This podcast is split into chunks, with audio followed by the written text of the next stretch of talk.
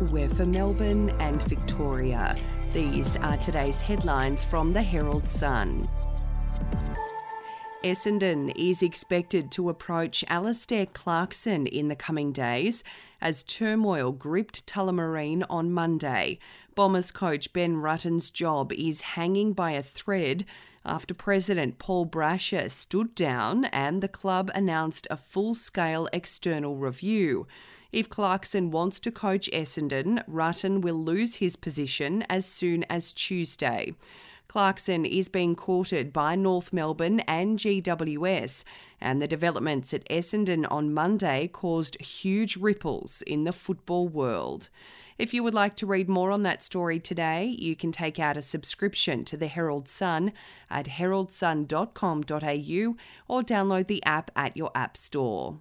Australian meat producers have been assured Beijing is not on the verge of imposing a ban on exports to China after serious rumours sent the industry into a panic.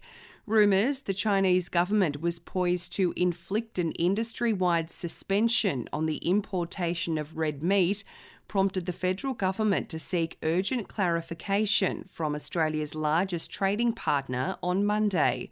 Confusion swept through the meat industry after multiple exporters were told by contacts that importers had been warned by the Chinese government to expect a ban on meat coming from Australia. We'll be back after this. News doesn't have to be boring. The Brits have given Prince Harry a new nickname after yet another tell all interview. Oh, God, is it the Ginger Whinger?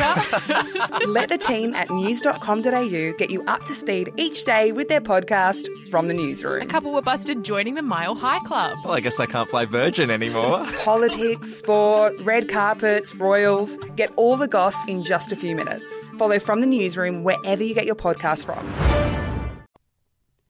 Senior ministers in the former coalition government have no idea if Scott Morrison secretly assumed control of their portfolios during the pandemic in a dictatorial move condemned by Labor.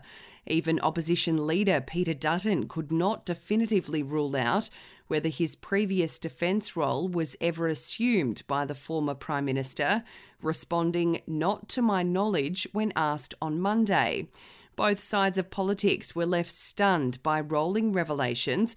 Mr. Morrison systemically gave himself powers to jointly run the health, finance, and resources portfolios, generally without telling the relevant minister, over the past two years.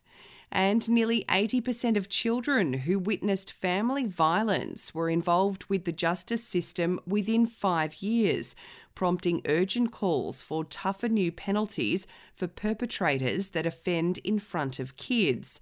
Domestic abusers would be slapped with an additional charge, which could result in a maximum two year jail term if they commit violence in front of children, under proposed new laws to be put to Parliament this week.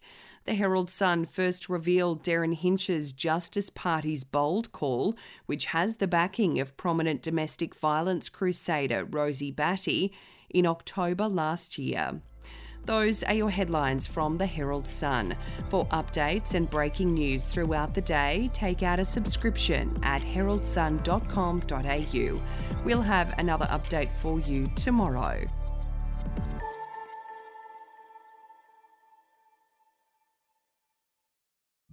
The podcast Faith on Trial looks into Hillsong, both in Australia and the US, and takes both the listener and hosts on unexpected twists and turns in the story of Brian Houston and the Singing Preachers. There are two incidents involving Pastor Brian. The Australian journalists uncovered a litany of alleged criminal behavior in the megachurch. Financial gifts were being given to the leaders of the church. Listen to Faith on Trial Hillsong ad free on Crimex Plus on Apple Podcasts today or wherever you get your podcasts.